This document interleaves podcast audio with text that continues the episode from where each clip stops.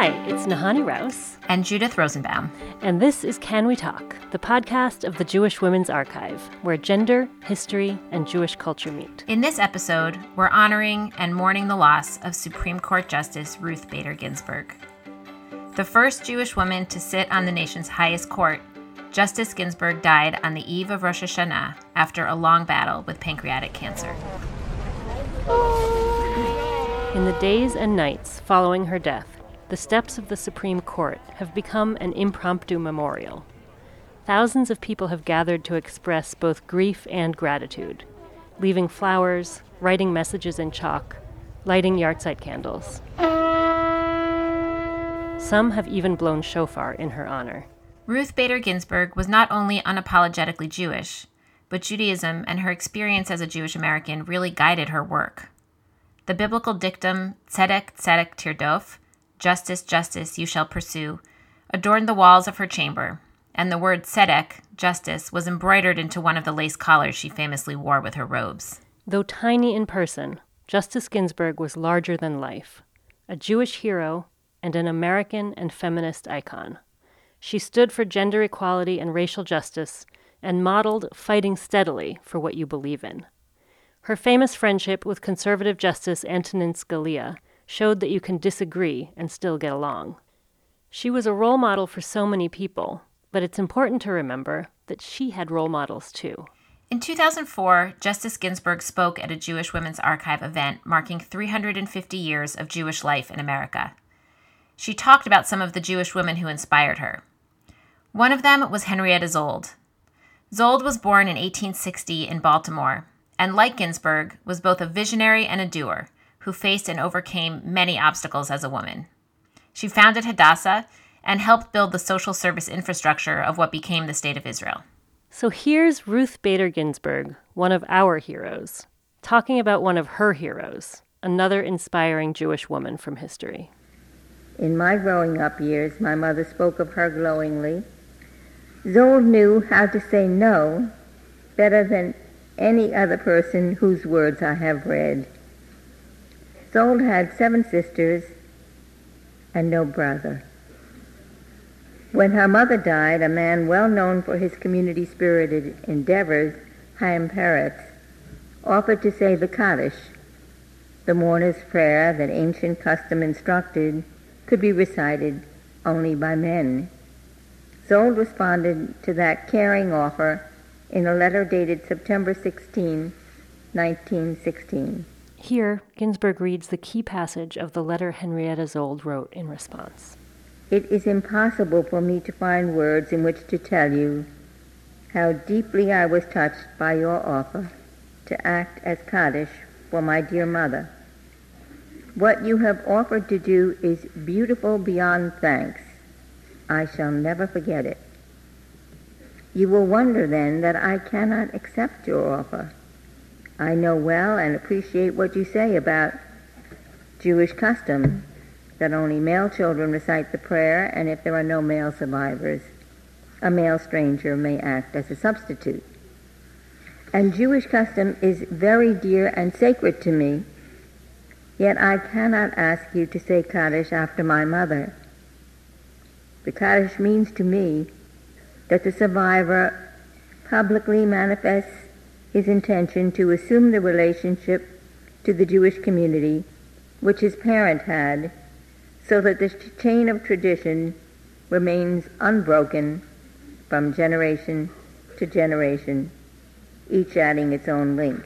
You can do that for the generations of your family. I must do that for the generations of my family. My mother had eight daughters and no son and yet never did I hear a word of regret pass the lips of either my mother or my father that one of us was not a son.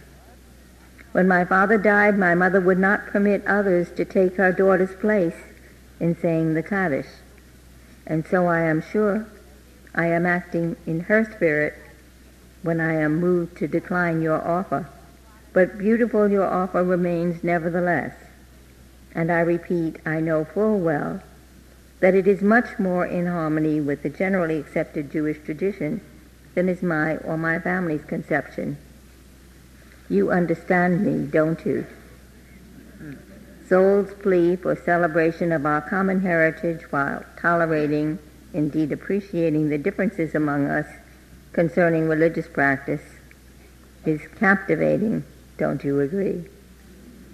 I recall her words even to this day when a colleague's position betrays a certain lack of understanding.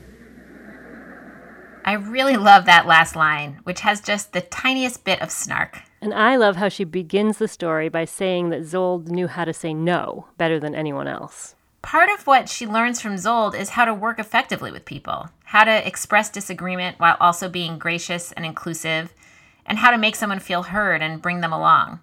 And she knows that those qualities are lacking in many of her colleagues. You know, she's famous for saying, fight for the things that you care about, but do it in a way that will lead others to join you. And it seems like she learned this, at least in part, from Henrietta Szold. I think this story is also a window into how Justice Ginsburg got where she got and into what kept her motivated.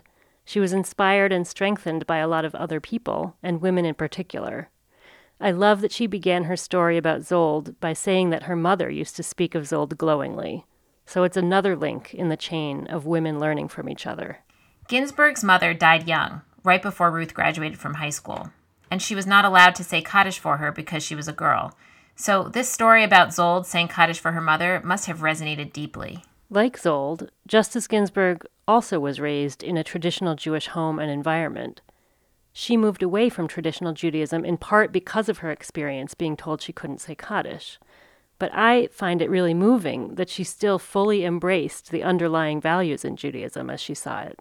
They really gave her strength and powered her work. We know that her experience as a Jew in America sensitized her to discrimination. She talked about family car trips where they would see signs outside of some establishment saying, no dogs or Jews allowed. Her experiences as a Jew and as a woman helped her identify with outsiders and see the gap between American ideals and the realities that so many people, women, immigrants, LGBTQ people, live every day. The point isn't to just remember Ruth Bader Ginsburg as a hero, but to follow her example and believe that we too can and must fight for what we believe in. A friend of mine tells a story about being at a dinner function at the Supreme Court. Justice Ginsburg had my friend sit in her chair just to see how it feels. My friend interpreted this as if the justice were saying to her, you too can do hard things.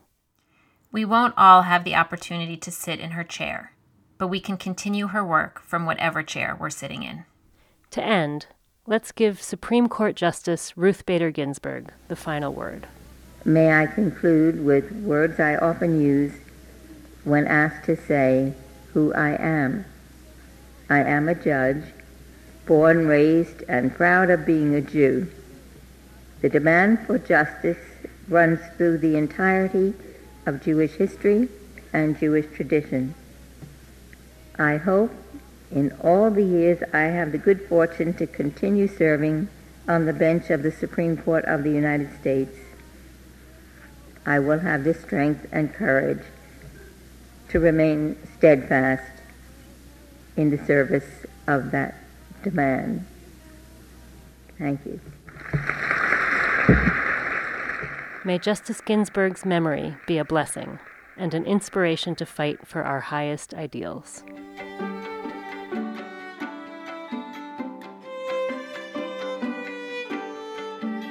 Thank you for joining us for Can We Talk, the podcast of the Jewish Women's Archive. To read more tributes to Ruth Bader Ginsburg, go to the We Remember collection at jwa.org. To learn more about Justice Ginsburg's legacy, her foremothers, and the rich history of Jewish women's activism, check out JWA's newest online history course, beginning October 1st. For more information and to register, go to jwa.org/events. I'm Nahanni Rouse. And I'm Judith Rosenbaum. Until next time.